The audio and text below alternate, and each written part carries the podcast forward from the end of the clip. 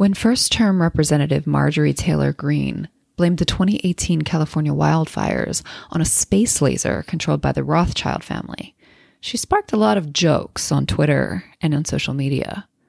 But behind those jokes is real and dangerous anti Semitism. This is Jews Talk Racial Justice with April and Tracy, a weekly show hosted by April Baskin and Tracy Guy Decker. In a complex world, change takes courage. Wholehearted relationships can keep us accountable. April, are you there? Can I'm you hear right me? Here. I can hear you. Shit. You know why we're having a connectivity issue? Because there are no Jewish space lasers. Because if there were, we would be able to communicate perfectly. Which leads me to what I wanted to introduce this episode with why I'm so excited, which people know who are listening, because it'll be there when they go to listen to it. That I would like the title of this episode to be something like There Are No Jewish Space Lasers. That is not a thing. Yes. Period. Period. Period. With a T. Period with a T? Yeah, period. Oh. Extra consonantation at the end. That's a black Jewish period at the end of that assertion. So let's dive into the subject. I wrote a Facebook post about this, and I'm glad that overall it was greeted, uh, I think, pretty receptively by folks. And I think it help it helps in part because I prefaced what I said by essentially commun- trying to communicate that I am not endeavoring to tone police my friends and colleagues. That is not what I'm talking about here. For the people for whom, like, who have made jokes about this anti Semitic statement. Uh, I'm not judging you. And if that's where you are in your healing, you do you. And for those for whom it's relevant and resonant, I wanted to name some things that were deeply concerning about this social media phenomenon that developed over the last few days when um, when this first surfaced, which is that as I was seeing my Facebook feed filled with jokes about Jewish space lasers, my first thought was was there some uh, Israeli politician who made an, another silly comment relating to space? Or is there some Jewish leader who made a joke about this? I thought it was something internal to our people because people were joking about it so much. And I was so, and no one was actually quoting or citing the person, the source of this. So I did a quick Google search and I was disappointed, upset, dismayed to see that it was a white woman who affiliates with some white nationalists who made this statement. And it uh, brought up for me an, a topic that's very important to me that Tracy, as you noted, as we were preparing to record, that I think we've covered in a pr- prior episode. I'm curious to hear your thoughts. There's a few different things I want to say, but first, I just um, I think it's helpful for us as Jews to get the healing we need. Oh, I also wanted to name a, uh, you know, that someone essentially said, and I haven't done research about this person. So I, I, I love all people, but and I especially love people who are members of the groups that I'm a part of. And so this came from a, a Jew, I believe, but I'm not sure what her perspective or other types of messages she amplifies. But someone essentially wrote something on Twitter that got shared that I then reshared without attribution, but someone in my uh, comment thread identified the source, which I'm grateful for, for which I am grateful. Um, but they were sending a message to their non-Jewish friends and people in their network to say, currently right now you're seeing lots of Jews making jokes about Jewish space lasers, but that's actually related. It's a it's a, a, a an attempt on the part of many Jews to productively process the anxiety and terror uh, this type of anti-Semitism is, is eliciting rather than upping anxiety medication.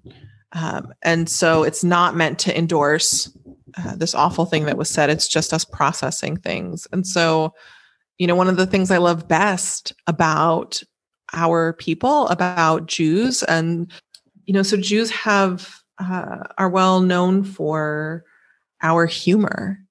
Um, I, I think what's tricky in this moment, and that's a core way that we've healed, and I am not in any way trying to um, dismiss or disparage that life giving strategy, but for us to be mindful about the context in which we do it. Is it privately around our dinner tables or on phone calls or or is it on social media and shared publicly where people who may not get our irony um, will will see it and and think that we are affirming this um, anti-Semitic hogwash?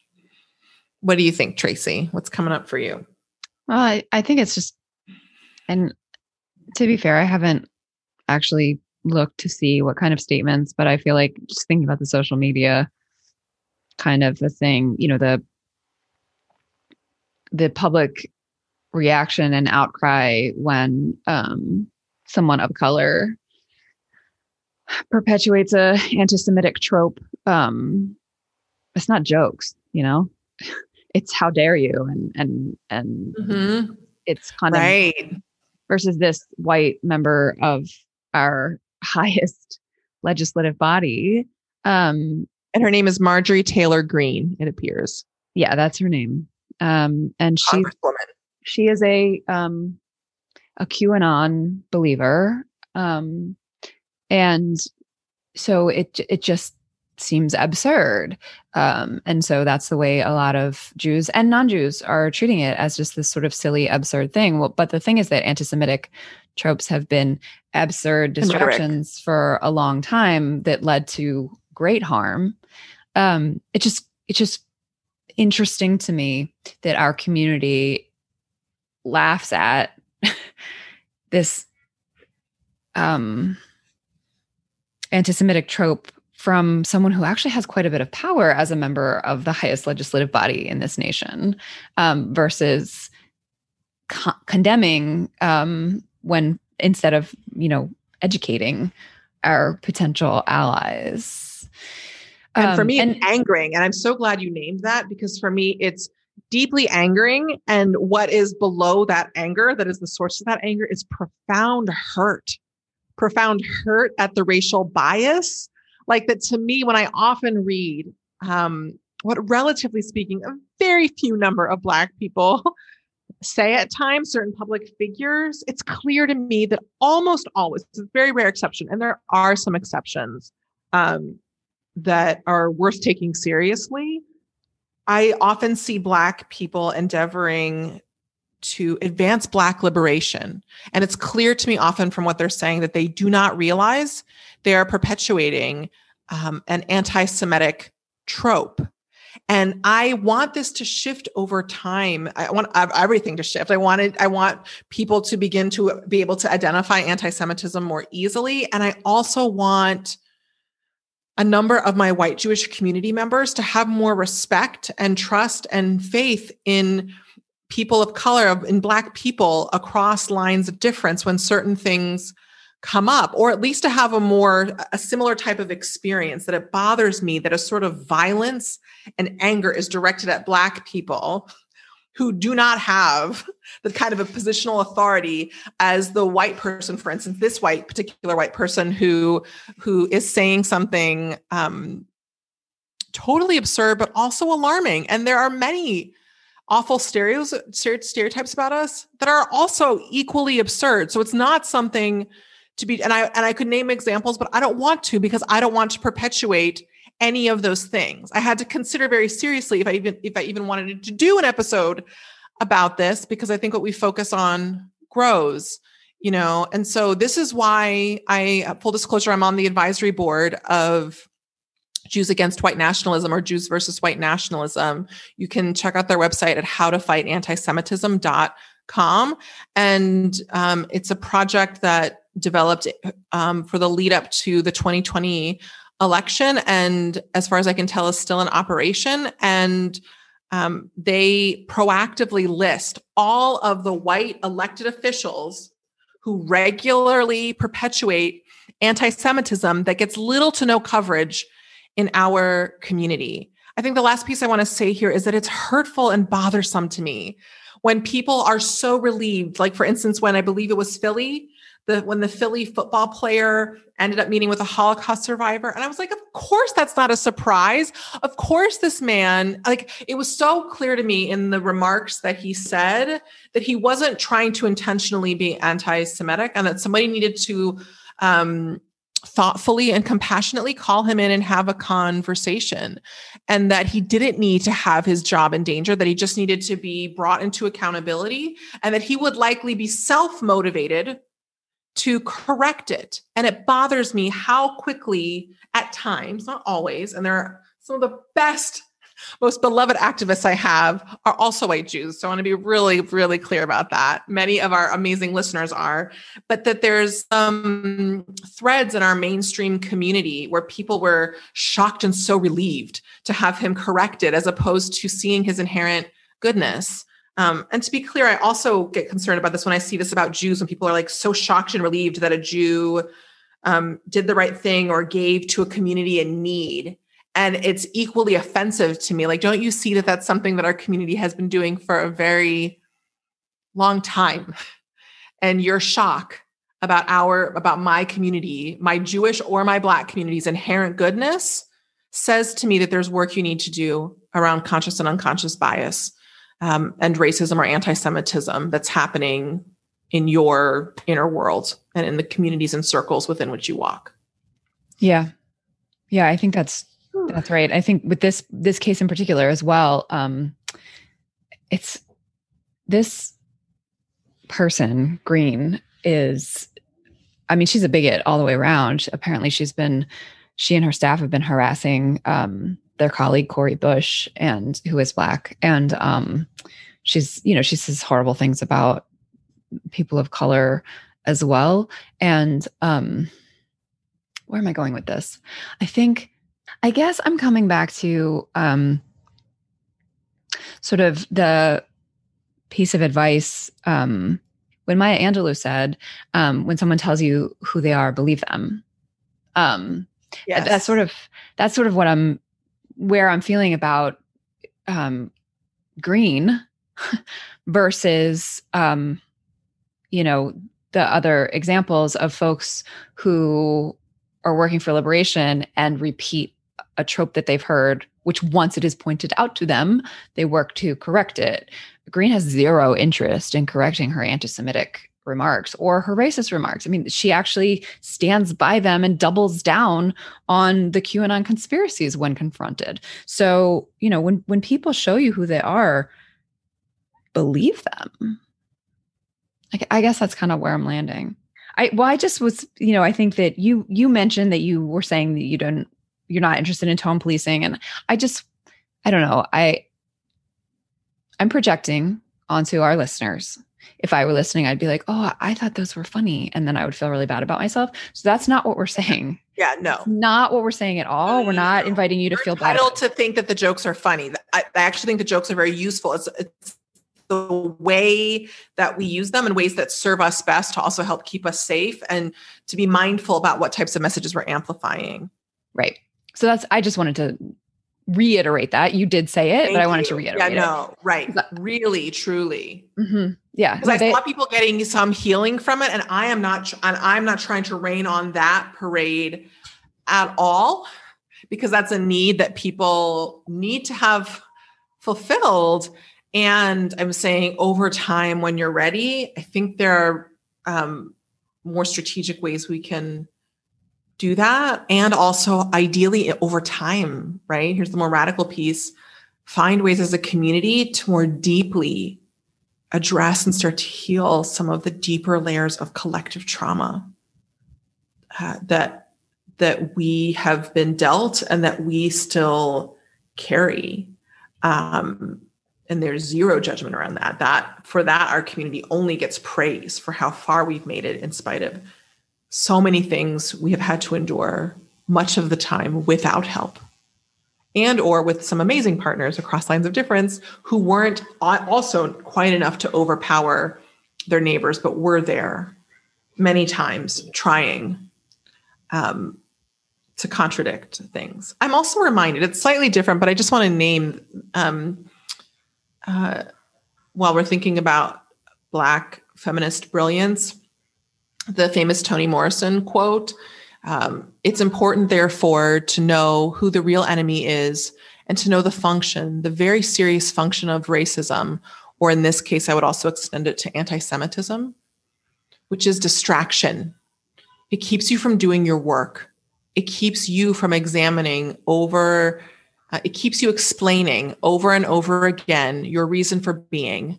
Somebody says you have no language, so you spend 20 years proving that you do. Somebody says your head isn't shaped properly or parts of your face aren't shaped properly. So that's me ad libbing. So you have scientists working on the fact that it is. And someone says you have no art, so you dredge that up.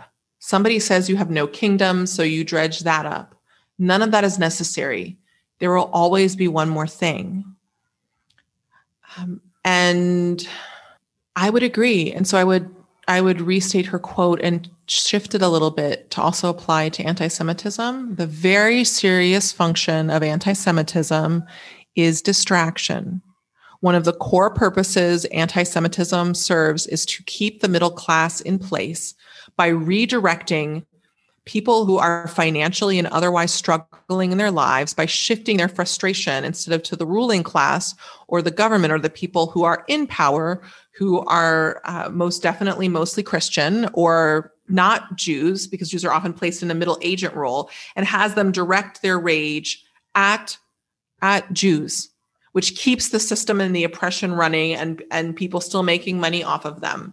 And to this day that is still a core reason for the existence of anti Semitism is that it serves to distract the middle class from the actual sources of its oppression, members of the ruling class, um, who most often are not Jewish, which is not to say there aren't Jews who are part of the ruling class. That is the case, but they are not typically or ever the people who are are um, in control because of anti-Semitism.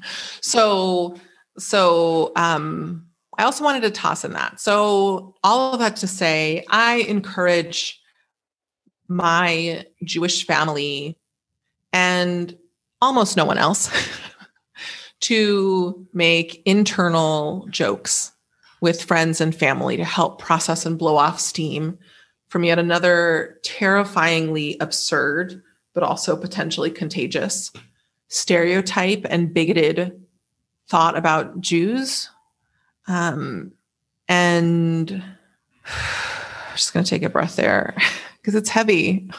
and I don't want to gloss over that. I love our Jewish people so much, and we deserve better. We deserve better. And I'm glad though, and some one of the upsides about this, not there has to be an upside, is that um, often white anti-Semitism, it's often people focus in on relatively nominal Black anti-Semitism that shows up in Black um, from Black people or in Black space. I don't even like to use the phrase Black anti-Semitism. I mm-hmm. find it deeply Agreed. racist and offensive. I completely agree. Um, as someone who's raised in the Black community, as someone who grew up going to Black church, not that all Black churches are free from it, but I did not encounter that in Black space. I've consistently encountered love and support and people saying, you know, people uh, many, many times many times I've heard people say something, many people in the Black community. I've heard when I share with them that I'm Jewish, when I've lived in the hood, when I've been visiting my grandparents' friends, when I'm talking to Black custodial staff in any number of locations. And I, and for some reason it comes up that I'm Jewish, maybe it's around the holiday season or something.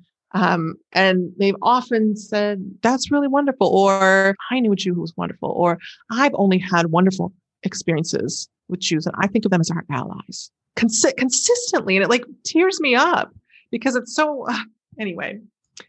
Even Whew. when it is uh, there are folks who are black and also anti-semitic like we never mm-hmm. talk about white anti-semitism. Well just, that's the thing it operates invisibly and that is one of the core sources. I'm not exclusively but one of the primary engines of anti-semitism is white nationalism. Exactly. Yeah no yes for sure. It and i mean eric ward wrote a, a piece before Charlottesville. I mean, he's been doing this work for forever, um, called um, Skin in the Game. Yes, skin in the game. And the subhead is the fact that anti Semitism animates, that's the word he uses, white nationalism. And I think that that is exactly right. I mean, it, he, his piece is very compelling. Um, and it, it really speaks to that, that quote, um, from Lilla Watson, although I just recently read that she doesn't like to be given sole credit for it, but from um, Australian Indigenous folks that if you've come here to help me, then you're wasting your time. But if you've come because your liberation is bound up with mine, then let's work together. Eric yes. Ward's Eric Ward's piece, like really embodies that. That's why he amplifies it. He's a black man, not Jewish, who fights anti-Semitism for a living because he knows that it is bound up in his liberation. Um, and to me, it's sort of similar, although there's like, it's a similar type of thing for people for whom this is relevant to make this connection. When people try to blame Jews for racism, like, I'm just like, okay, like, yes, are there some Jews who are extremely racist?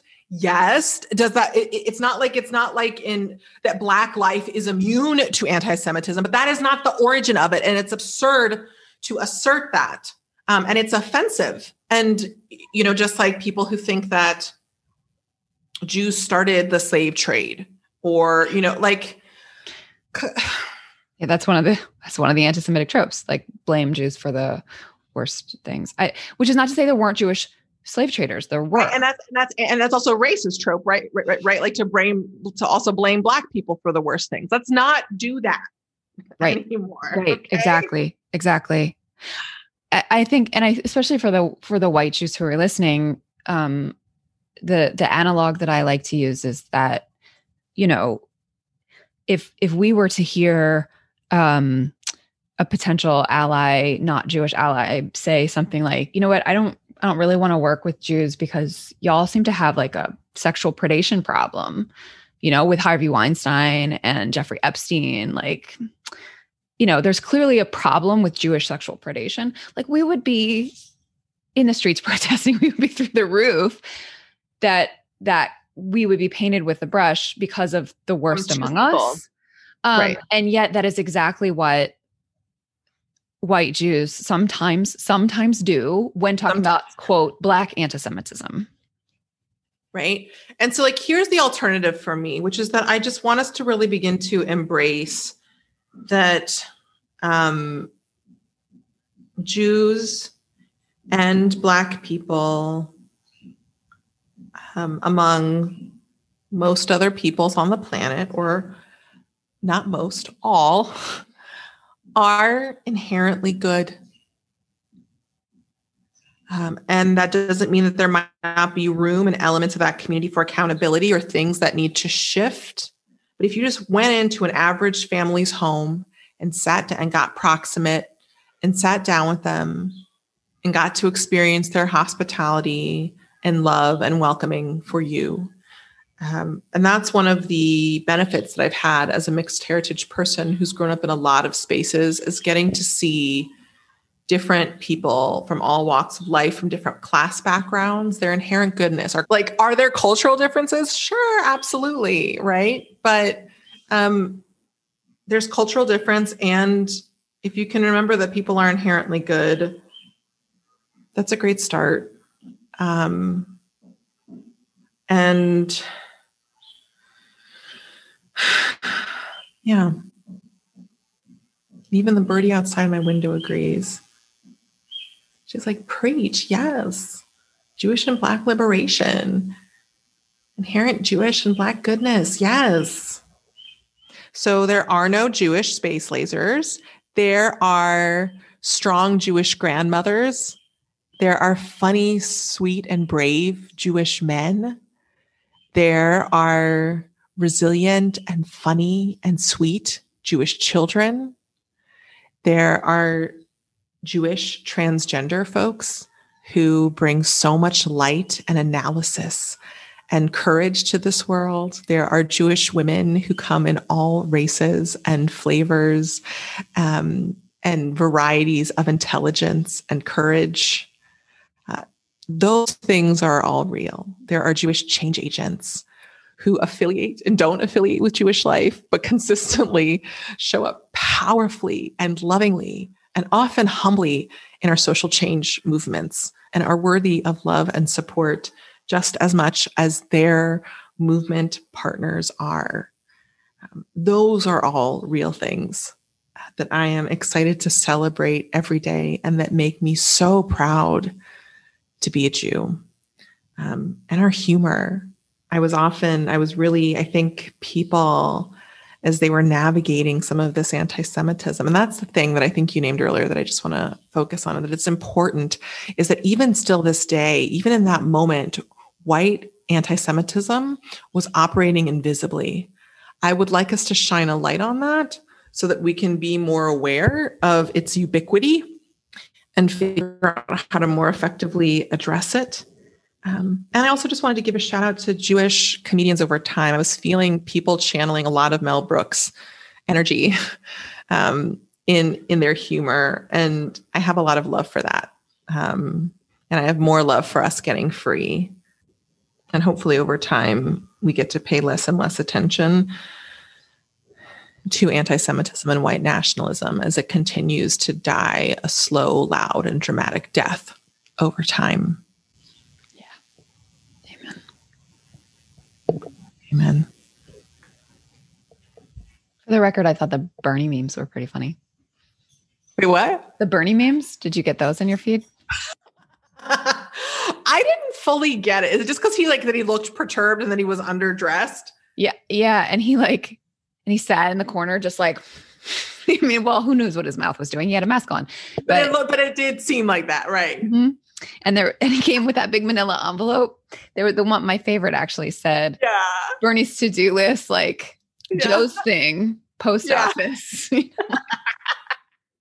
was. It totally was. Waiting and like all the different things they and they were like they were very Jewish. They were very Jewish humor. Like when there's a new chazan oh. and they're singing a new melody of melody. that you don't recognize. Those were great. I, that was waiting that was for my wife at Loehmann's. Like they were, it was very Jewish. Those memes. I remember what were some other ones. Um, this is great. This is a good epilogue to this episode. Like what? Uh, what? There. I'm trying to remember what. Yeah, there were there were some really good ones. And and, and then like Kol HaKavod, Bernie Sanders, he had a T-shirt made of the photograph and sold it and then all the proceeds went to to uh, a worthy cause. So like, you know, way to lean into your unexpected, you know, moment of hilarity. right. Yeah, no, that was that was wonderful. I love that. That was great. Thanks for tuning in. Our show's theme music was composed by Elliot Hammer. You can find this track and other beats on Instagram at Elliot Hammer. If this episode resonated with you, please share it and subscribe. To join the conversation, visit JewsTalkRacialJustice.com, where you can send us a question or suggestion, access our show notes, and learn more about our team. Take care until next time, and stay humble and keep going.